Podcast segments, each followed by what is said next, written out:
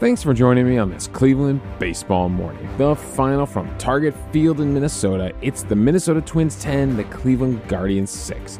I'm David Barris, lifelong Cleveland baseball fan, and I want to talk about the actual game on the field, the thing I enjoy watching baseball being played. And wow, after the top of the second inning, I was really enjoying things. I was really I was excited to talk to you. I thought we were going to have a fun episode. I thought we were going to have a fun Cleveland Guardians win, but my God, did we blow that game fast. My God, did that get out of hand fast. And uh, we couldn't win a single inning. No matter what we did, Minnesota had an answer. And uh, we end up with a pretty rough 10 to 6 loss. So let's get into this. Let's get into the top storylines of the game. And unfortunately, it was our pitching just getting absolutely decimated. Curry only lasts two innings, gives up six hits, six earned runs, all in the second inning. A walk and two strikeouts, a home run given up, a grand slam given up on 53 pitches. He's hard hit one, two, three, four, five, six, seven times. Ah, oh, Xzavion Curry. Uh, you know, it it looked like, right? So the Guardians rally in the top of the second inning, like happens happens fast. Like boom, we're all over them. The only out they get in there is the sac fly. Uh, before the before the inning kind of grinds to an end. Curry had some strikeouts. Like I thought he was going to get out of things. You know, there was a point where he could have got out of it with like a 4-2 deficit, which I was prepared to come on here and go, mm, I don't know if 4 to 2 is really winning the inning. Like, yeah, we scored more runs, but we didn't really hold the momentum of our inning. That's that's the narrative I thought we were going to talk about this morning. And then it just gets worse. He, the walk to Julien and then the grand slam by Royce Lewis. His second, I know, back to back days for Royce Lewis with a grand slam. I know, Matt Underwood went absolutely nuts with it. They talked about it the entire game. Okay, I get it. Uh, he hits his out at 98.2 miles per hour, 31 degree launch angle, 393 feet out to the bullpen in left center field, 18 out of 30 ballparks. This would have been a home run. Uh, so let's see, where was Curry throwing the ball? What was getting him into so much trouble? Um, I mean, yeah, he was on the plate a lot uh, with his fastball. Looking at the results tab, the home run is actually uh, a curveball that uh, Royce Lewis hits out. Is Lewis a righty or a lefty? I never remember these things. Uh, Lewis is a right handed batter. So this is a curveball to the outside part of the plate. It's on the outside edge of the plate.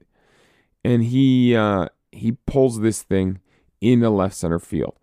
It's up. That's what I can say. It's up above the belt. So it's a, a curveball just sitting up there for him and uh, he pops this thing out. Let's go to the actual at bat and see did Curry do anything to set up this curveball maybe to Royce Lewis? Uh, let's take a look here. Nope, second pitch of the at bat, just staying outside, gets a fastball outside for a called strike, uh, and then drops this curveball at the belt away, and he crushes it. So, uh, slow, you know, slowing him down with a curveball was not a good idea there.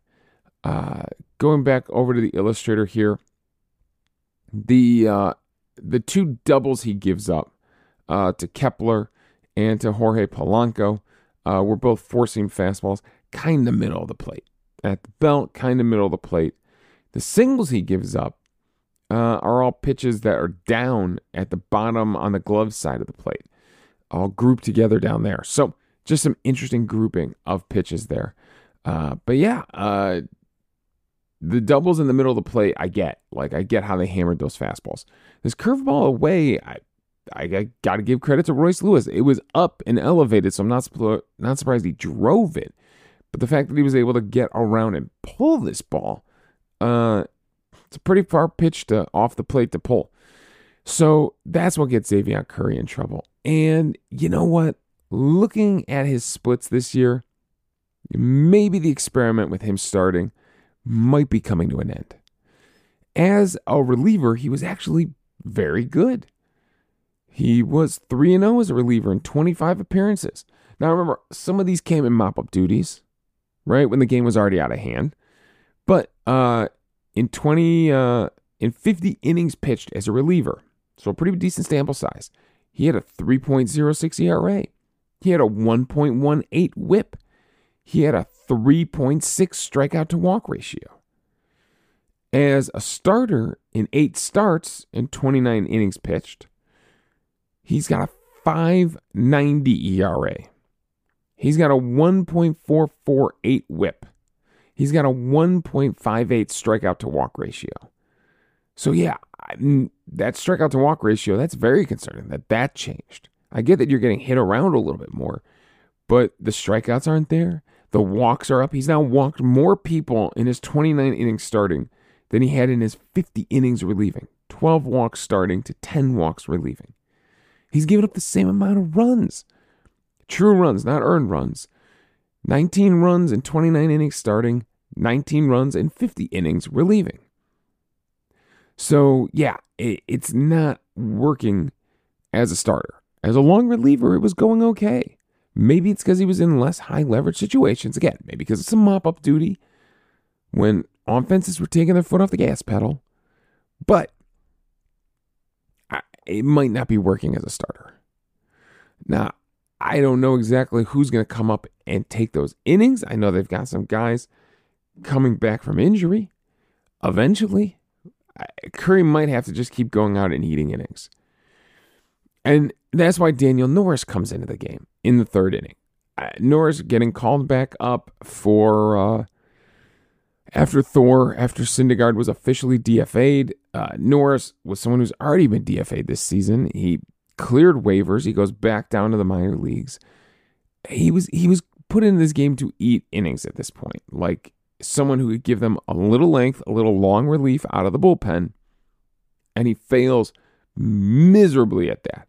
Now, everything that Norris gets hit is on a perfect line north and south uh, to the arm side of the plate for the right handed pitcher, uh, just left of center. So, from the catcher's view, everything he gives up is just left of center, including the two home runs, including the uh, uh, who hit the solo home run. The solo home run was hit by Wallner on a changeup, and then the big three-run home run by uh, Jorge Polanco uh, to really take the lead and uh, knock this game way out of hand, way out of hand. It was a slider that came right back into the middle of the plate. So Norris gets absolutely hammered, and everything he gives up. The the the single he gives up to Solano is at the top of the zone, but I mean right on the same uh, north south line. It's it's pretty incredible how everything he gave up was from the same part of the plate. And then the single to Royce Lewis it was a changeup at the bottom of the strike zone, but right below the home run to Wallner. So yeah, uh, not a great game from either of those pitchers. And it's the whole ball game.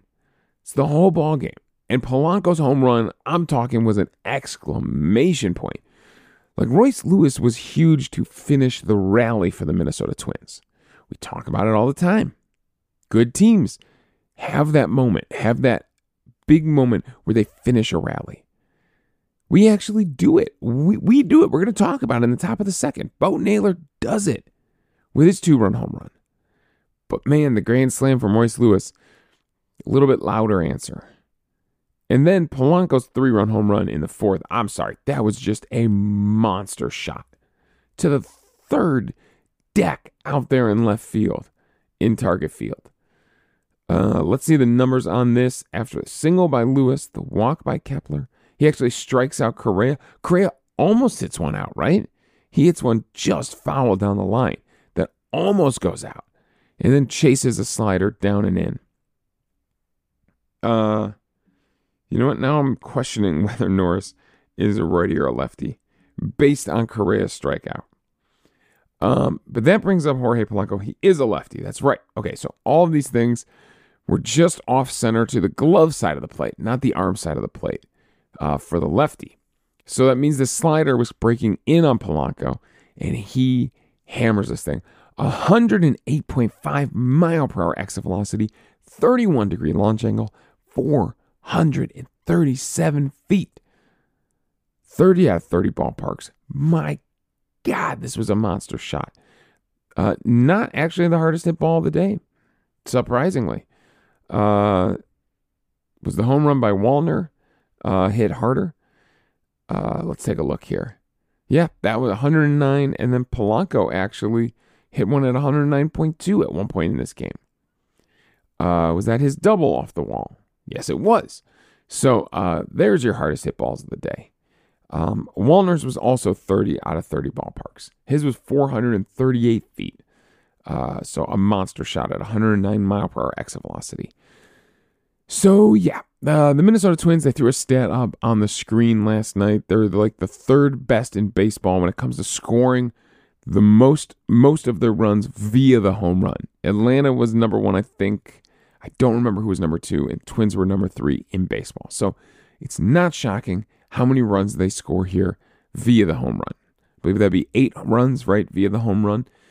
So yeah, they absolutely hammer us. But that's the game. Like uh, nobody scores after that. This game gets really boring from the fifth inning on. Nobody even comes close to having a rally from the fifth inning on. The Guardians don't get another hit. They don't get another base runner from the fifth inning on. Come on, guys. Show a little bit of fight. Their bullpen comes into work. Man, just absolutely shuts us down. They don't allow another base runner for the rest of the game.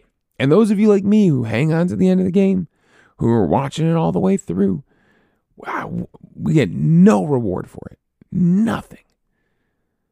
Funderburk, Kody Funderburk comes in and makes his major league debut, goes two innings with three strikeouts on 28 pitches.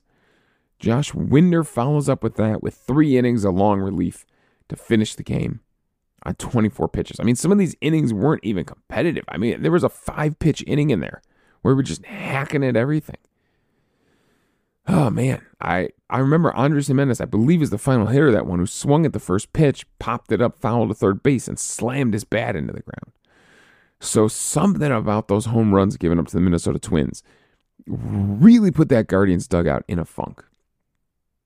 All right, let's talk about some of the positives here. Our relief pitchers that came in after Daniel Norris had a lot of strikeouts. Eli Morgan with four strikeouts. All the outs recorded by him were all via strikeout. De Santos with three. All right, but that's not the positive. The positive here is the offense. Like the offense gave a good effort. Six runs scored on seven hits. They at least started this game with a good effort against Kenta Maeda. Made his night pretty terrible. But uh, he also, uh, man, he gives up all the runs for the Minnesota Twins. Yeah, so they drive him out after four innings. So let's talk about this rally in the second inning because they hit him hard and they hit him fast. Uh, it starts with a Ramon Laureano single, and then Andres Gimenez with incredible bat speed once again pulls one into the right field corner. God, Statcast, I need bat speed data. 92.3 mile per hour exit velocity, but a nice shot down into the right field corner. Puts runners on second and third. Okay, we've got something set up to start the scoring. Will Brennan works along at bat, but eventually gets a, gets one out there far enough into the outfield. A sac fly brings Ramon Laureano in to score. Okay, you, you've you've cracked that zero. You've got it on the board, one nothing via the sac fly. Okay, Brennan gets the job done. How many? You know, look at the game against Toronto where we had the bases loaded, nobody out, and then they strike out the side. You, thank you, Yimi Garcia. So Brennan gets the job done here. Gabriel Arias with that runner on second, then gets an outside pitch. Let's go to this at bat because uh, I I did not think that uh, he got this much of the ball. To be honest with you, uh, it was the third pitch of the at bat. He had thrown him a slider on the plate that he swung through for strike one. Took a laid off a fastball away. So good eye from Gabriel Arias. Anytime Gabriel Arias is not chasing away, I'm going to be impressed. Then gets another slider breaking away to the outside edge of the plate, but he's able to jump on it and hit it off the right field wall. He actually hits it at 102.3 mile per hour exit velocity. This looked like an excuse me swing. This looked like a, hey, I'm just going to shoot this thing in a right field kind of swing. This did not look like a swing for the fences kind of swing. Now, uh, Gabriel Arias is very slow getting out of the box. Let's be honest, he watches it. He watches it. And at first, I thought he was watching it because he assumed this thing was going to get caught. He assumed he had just flied out to right center field and hit a lazy fly ball. Instead, this thing carries and ends up banging off the fence. And, you know, it must have fooled uh, Kepler out there. I think it was Kepler who was the one underneath this ball in right, in right field. Um, it must have fooled him a little bit because he gets buried against the wall and the ball ricochets over his head. Now, on the replay, maybe it looks like Gabriel Arias was going into a little bit of a home run trot, too. So maybe he thought he had got it out, but that high wall in Minnesota is trouble uh, and it bounces off the wall for a double. Luckily, it bounces over Kepler's head, and he's able to get into second for a double. The next at bat, he definitely takes off running out of the batter's box a little bit better. Now, it's a different situation. That one is one that's pulled down the right field line uh, for his second double of the game. But uh, he at least gets out of the batter's box and gets on his horse and runs. Uh, for this one, yeah, I, you got to run out of the box. Even even with that high wall, you, nothing is guaranteed to be a home run. So you got to run out of the box, Gabriel Arias. Um, I'm sure DeMarlo Hale. I feel like DeMarlo Hale is, Hale is the guy who would get on him for that once he gets back to the dugout, right? It's not going to be Terry Francona. He's not that kind of guy. That's, that's the bench coach's job to get down there and go, hey, your butt out of the batter's box and run. Your job is to run, not watch it. So a good job of taking a slider away and riding it out into right field. I'm actually really impressed by the swing from Gabriel Arias. And then Bo Naylor, in fact, you know what? Now that I'm thinking about it, let's go. Let's go take a look at Gabriel Arias' spray chart. As well, I'm thinking about it, and see has he done this? Has he has he sprayed the ball to right field like this in the 2023 season? Actually, yeah, he has. I gotta say, his splits are pretty. Uh, his spray chart's pretty even. Uh, the home runs are spread out from left center field all the way around to right center field. Um, there's a couple of doubles down the right, uh, three doubles down into the right field corner. This is the first double into the right center field alley, but he does have a home run up the alley. And he's got a bunch of singles. He's got a bunch of singles um, over into right field. If I were facing him uh, defensively, all his singles through the infield are pulled through the left side. So I would shift my infield over. I'd have my second baseman pretty far up the middle. Uh, but I would have my outfield play true because he definitely has sprayed it to all spots in the outfield. So, uh, okay, not the first time Gabriel Arias has done that. Good to know. All right, that brings up Bo Naylor now with the runner on second base. He uh, lays off some high fastballs, maybe one that Maeda might have wanted called for a strike. I don't. I uh, the the group that does the umpire scorecards don't get them out till a little later in the morning. So I don't have the official numbers for how bad this umpire was, but he was awful. I mean, he missed a ton of strikes for Xavier Curry. He really put Xavier Curry in a rough spot. He also missed a couple for Maeda. Uh, this one at the top of the zone, the second pitch, may eh, gone either way, but it's called a ball. So he's got a good 2 0 count. He drops a slider in on the outside edge for a called strike, a backdoor slider, then tries to throw another slider doesn't get it down, leaves it on the middle of the plate just below the belt, and Bo Naylor is ready for it. 107.7 mile per hour exit velocity, 23 degree launch angle, 431 feet out to center field for a monster two run home run, a monster statement from Bo Naylor, who is pretty hot as of late as far as hitting goes. Um, at least with the power. I don't know about the batting average, but at least with the power, he's pretty hot lately. This would have been a home run in 29 out of 30 ballparks. By the way, Gabriel Arias' one where he goes into a home run trot would have been a home run in 25 out of 30 ballparks. So the big exclamation point. I mean, Gabriel Arias' double was already enough. We were happy about that. 2 nothing to kick things off in the second inning. I would have taken that every day of the week. Bo Naylor was the exclamation point we've been waiting for a two run home run to make it a huge 4 nothing inning. Um, so let's see his recent splits here. Bo Naylor recently, over his last seven games, he's hitting 350 with a 1209 OPS. So yeah, I would say Bo Naylor's pretty hot as of late um, with those two home runs. Uh, over his last 15 games, it's 225, but he's got near uh, near an 800. Just un, no, just over an 800. It'd be an 801 OPS. Okay, all right, not bad, not too shabby. Um, from Bo Naylor there over his last 15 games. Um, so yeah, it's it's kind of the reason I was actually frustrated he didn't start more games in Toronto. Like, come on, give him the at bats. There is literally no reason to see Cam Gallagher or Haas unless it's like the day game, the getaway day, and then get him in there. Uh, let Bo Naylor run. Let him run. Let him hit. Maybe let him DH if you're not going to start him at catcher, right? Jose Ramirez doesn't need this many DH days. Let Bo Naylor DH if he's not starting a catcher. Get him the at bats. We want to see him hit. So, a huge moment here. Then, of course, they have their six run inning. It's encouraging. It's encouraging that they're actually able to get a run home in the third inning.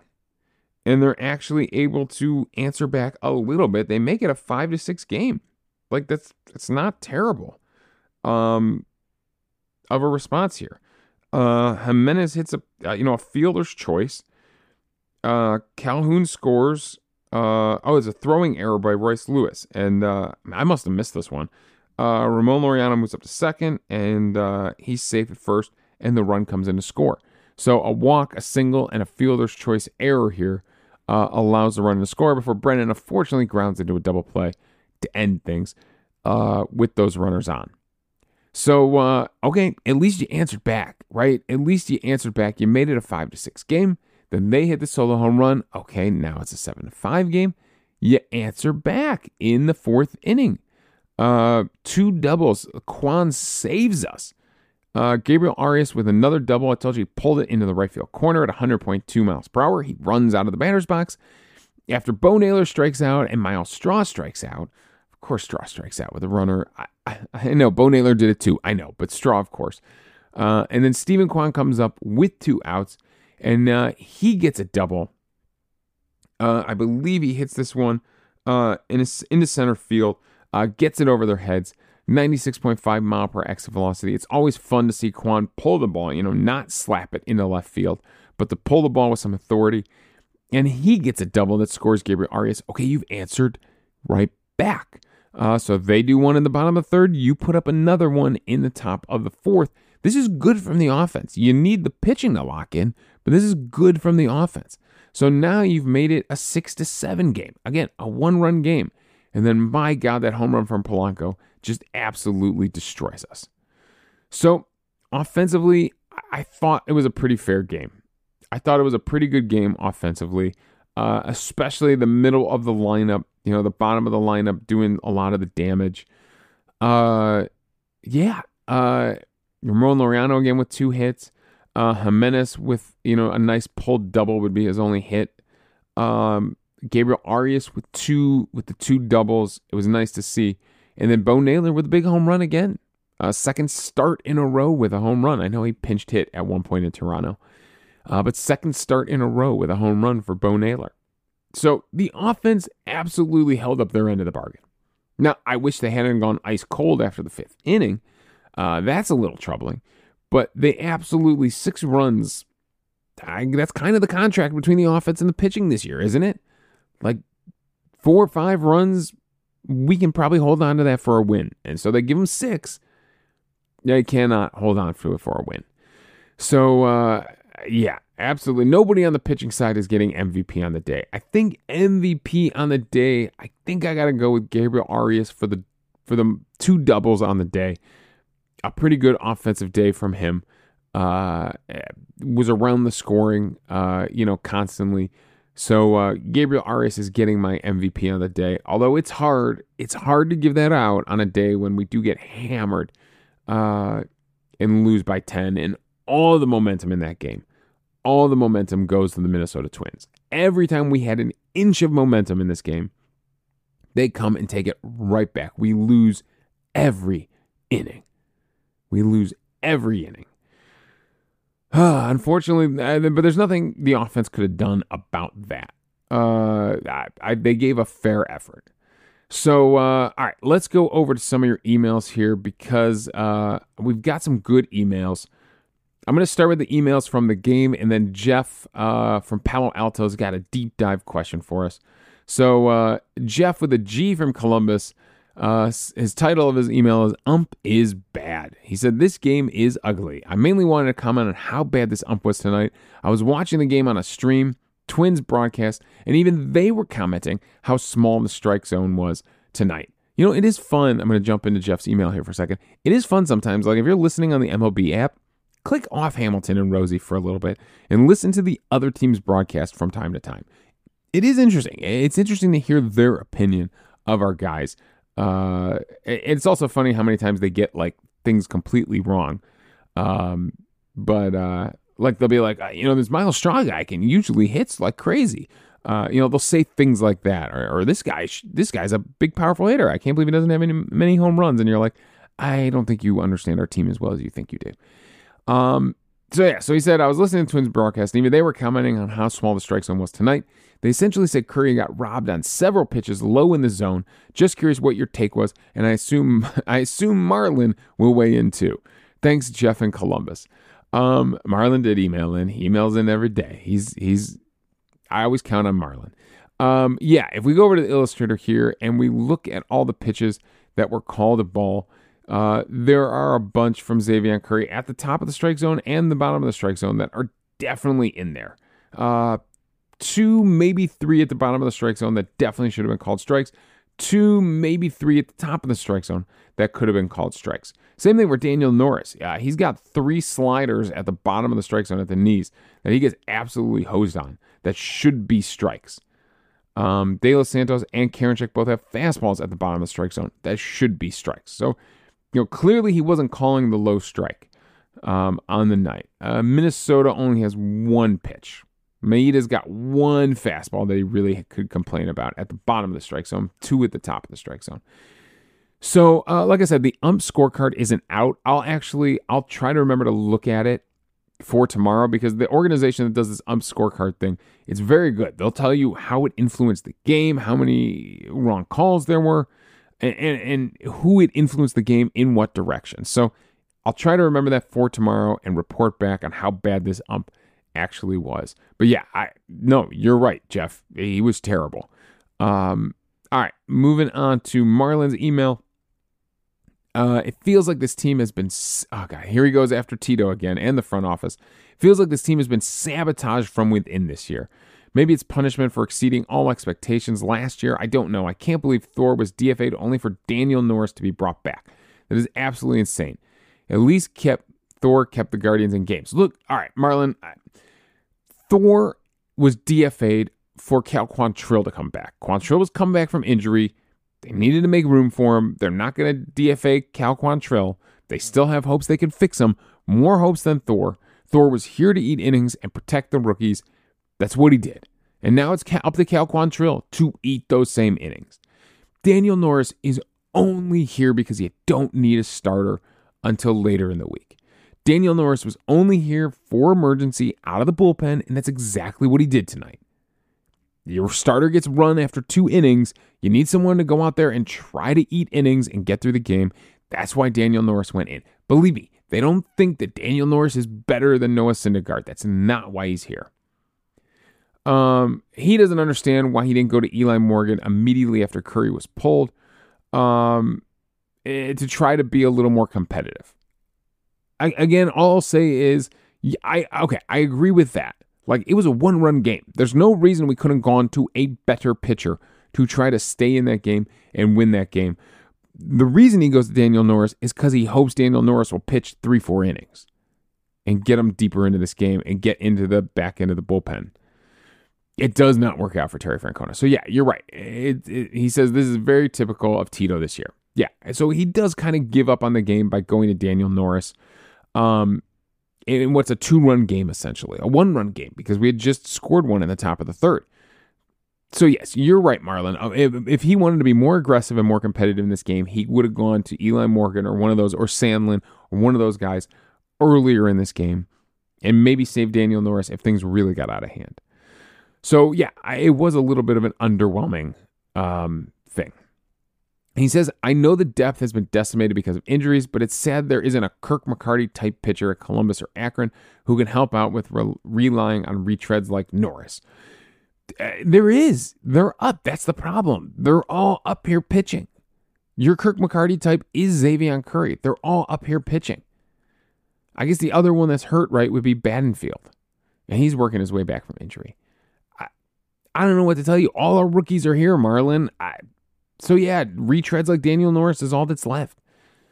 Um, it's shocking to see a loss despite the offense scoring six runs. The pitching, particularly by X Man and Norris, was awful. If someone told me before the game that the offense would score six runs off Maeda but lose, I would have laughed at them. The Twins had the pitching advantage tonight, but it's too bad Curry and Norris crapped the bed because the offense held up on their end. No one expects the offense to keep pace in a shootout. The offense did a great job of jumping on Maeda, but Curry unfortunately had his toughest outing of the season. Curry's had two b- straight bad outings. Both Big Rig and Logan Allen were roughed up in their last outings. I'm, begin- beginning to wonder if the rookies are starting to run low on fumes. After all, we are in the dog days of summer. Uh, and then he throws in, in your previous podcast, you had asked if anyone had ever heard of Wade Meckler. Remember, I was going through like the guys in August who have the best power and stuff like that. We were talking about Schneider from the Blue Jays, and this guy, Wade Meckler, just happened to be there, I think from San Francisco. Well, Marlin did the research for us. He was called up from AAA in a flurry of roster moves, which included Luis Gonzalez being DFA'd and Anthony DeSclafani moved to the 60 day IL. So Marlin is on it. That's that's where Wade Meckler comes from. Um, all right, Marlon, thank you for the deep dive research, but uh, you know, I think your read on Daniel Norris, I understand why you wanted to be more competitive in the game, but I also understand why Daniel Norris is here. Um, so yeah. Uh, and I think we're on the same page that, uh, yeah, offensively, I thought we did enough. All right, let's move on to Jeff with a J, Jeff from Palo Alto's email, because he's got a fun question for me, and I thought about it and I've got an answer. So he has, says a discussion question for you. Hoynsie says he thinks the Guardians are two to three years, or Ruth and Gehrig, away from legitimate contention. He also is impressed by the Tigers' offense, an offense that, checks notes, has scored fewer runs than ours, though, so I'm skeptical of his assessment. What do you think? Were the guards legitimate last season, but have fallen so far that it'll take three years just to get back to that same level? Were they not legitimate at all last year? And what we saw was a mirage masking the need for a lengthy rebuild. What is your definition of legitimate in a world where 12 of 30 teams make the playoffs? Before you yet again point out the demoralizing series with Texas and Houston, however, I have to preemptively call out selection and confirmation bias be fair, if small sample size rules, the team also has looked pretty good against Toronto and Baltimore this year. That should matter also. And we all remember how terrible we were against the other AL playoff teams in 16. That seemed to work out okay until the end. Anyway, I'm curious as to your thoughts. Keep up the great work, Jeff in Palo Alto. So here's what I'll say about the rebuild and last year. No, I do not think last year was a mirage. I don't. But I'm guessing where Hoynsie is coming from is now you are now relying, right? You've stripped away some veteran hitters, right? You've stripped away uh Amed Rosario and Josh Bell. Um I'm sure if I look back at the 2022 team, I guess from the 2022 team, you're not missing that many veterans. I mean, Austin Hedges and Luke Maile aren't here anymore. Uh, but God, there were a lot of young players. I, Josh Naylor missing is the thing that's really hurting us, I think right? Uh, you're missing Josh Naylor right now. So you're missing some of those guys. A ton of young guys are playing. And I think his point is that it's going to take two to three years for guys like Gabriel Arias and Bo Naylor and Brayan Rocchio uh, and even still, even still Kwan and Gonzalez and Brennan and Freeman to develop into the players that they're truly going to be. Like those guys all come up very young. And uh, yeah, it might take two to three years for Gabriel Arias and Bo Naylor. Let's just go with those guys, right? To become the power hitters they're supposed to be, or, or lock into the hitters, the quality hitters that they could be, the way Josh Naylor has locked in. Like it took two to three years for Josh Naylor to become a legitimate threat, not a guy with occasional power, a guy that jumps on a team every now and then, a guy that's a legitimate threat in the middle of the lineup. So I understand where Hoynes is coming from from that point because there's so many young guys on the team. I think that's his point there. But uh, no, I don't think we're that far away. And no, I don't think it's unreasonable to think that we can compete next year. There's there's plenty of money to be spent. If he wants, I you know, we can't find Ruth and Gehrig, but we could add veterans to help that out. There's no reason we can't do a little better than Mike Zunino and Josh Bell in free agency this year, and bring in some some more uh, you know help for the for the rookies. I don't I don't know if Kole Calhoun and Ramon Laureano are going to stick around, but you got to admit they've they've at least been a little helpful um, offensively. Um, they're the heart of our order right now, surprisingly. And you know, I was listening to the Selby's Godcast. They pointed out that the Guardians have done this in the past. In 2005, well, Cleveland has done this in the past. In 2005, right? Remember the 2005 team? They were strangely competitive. They regress in 2006, and then they're one game away from the World Series in 2007. 2007 was a magical season. They did have that regression year in the middle. In what was it, 2013? Uh, when did they go to the? Uh, God, I'm blanking here. Uh, when did they go to the uh, the wild card game? I feel like it was 2013, right? Uh, yeah, they lost in the wild card game uh, in 2013. They do regress in 2014 and 2015, but then they're in the World Series in 2016. So they did have a have a surprising season, take a step back, and then they make it to the World Series. So there's no reason to say that the 2022 season isn't that surprise step forward. 2023 is clearly a step backwards, and 2024, 2025 they might not, you know, they could be right back in contention for that World Series. So I do think as early as next year, I think keep your expectations high. Keep your expectations high. Kwan will have another year under his belt. Josh Naylor will hopefully be back. Hopefully, hopefully soon, Josh Naylor will be back. Uh, I think Brennan is going to continue to develop as a hitter. Freeman will continue to develop as a utility guy. Uh, and Arias, I think Arias and Bo Naylor are huge to this thing. If those guys can develop the way Josh Naylor did, I think this offense can really take off. You can add another veteran DH first baseman. You can add a veteran in right field, maybe. Like, there's ways to do this. You can get Myles Straw out of the freaking starting lineup every day and let Brennan play some center field. Um, there's, there, I think this team really can take a step forward. So I don't think we're in for a lengthy rebuild. As far as the Tigers' offense goes, uh, maybe he was just impressed with uh, they've hit more home runs than us. I don't know, something like that. I, I don't know. Um, so yeah, so uh, I I don't know which offense has the better you know WRC plus or the better WAR, but uh, the Tigers' offense has been fine. I, I I don't I don't really care about them. I'm worried about us. I think this team with the pitching they have. That's the other key to it. With the pitching they have. I still think we have the best pitching in the American League Central. And that can carry us back to a division title and back into the playoff race next year. So uh, thank you, Jeff. I, I don't even care about who we face this year. I'm, I'm looking to the future. I'm looking at that development. I'm looking to the future. And I'm looking at the history of this franchise and they do take tend to take a step back before taking that leap forward. So we'll see Jeff from Palo Alto if we can get it done. It's going to be a lot of work in the offseason. It's going to be a lot of work from these guys to turn themselves into legitimate major league threats offensively. I think we can get there. And I think Gabriel Arias and I think Bo Naylor and I think Will Brennan can get there probably before an Oscar Gonzalez gets there. I, I'm really, really on the edge with Oscar Gonzalez. Uh, it just his plate discipline has been so bad, and I don't see that getting corrected. The same way Franmil Reyes wasn't able to correct it, right? Guess another guy who's missing off the. Uh, well, I guess he wasn't there in the playoffs, but he was on the 2022 team. Uh, so thank you, Jeff, for the email. Thank you for the deep dive question. I enjoy those, so keep them coming. All right, that's all my thoughts on this Cleveland baseball morning. I'm actually shocked we've talked this long. Uh, I thought this was going to be a quicker episode.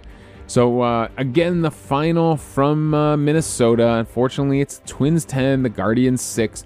Those of you who thought this series was going to be a make or break thing, you know, the Guardians, ooh, they can get themselves back into playoff contention. And man, we are we are struggling. We we are pretty far down there as far as the standings go. So just keep looking for the positives. Keep enjoying baseball being on your TVs as summer winds to an end. Keep looking for the positives. Um, all right, that's all my thoughts. You can follow me on Twitter at Davey Berris. You can email the show at clevelandbaseballmornings at gmail.com. So thanks again for joining me on this Cleveland Baseball Morning.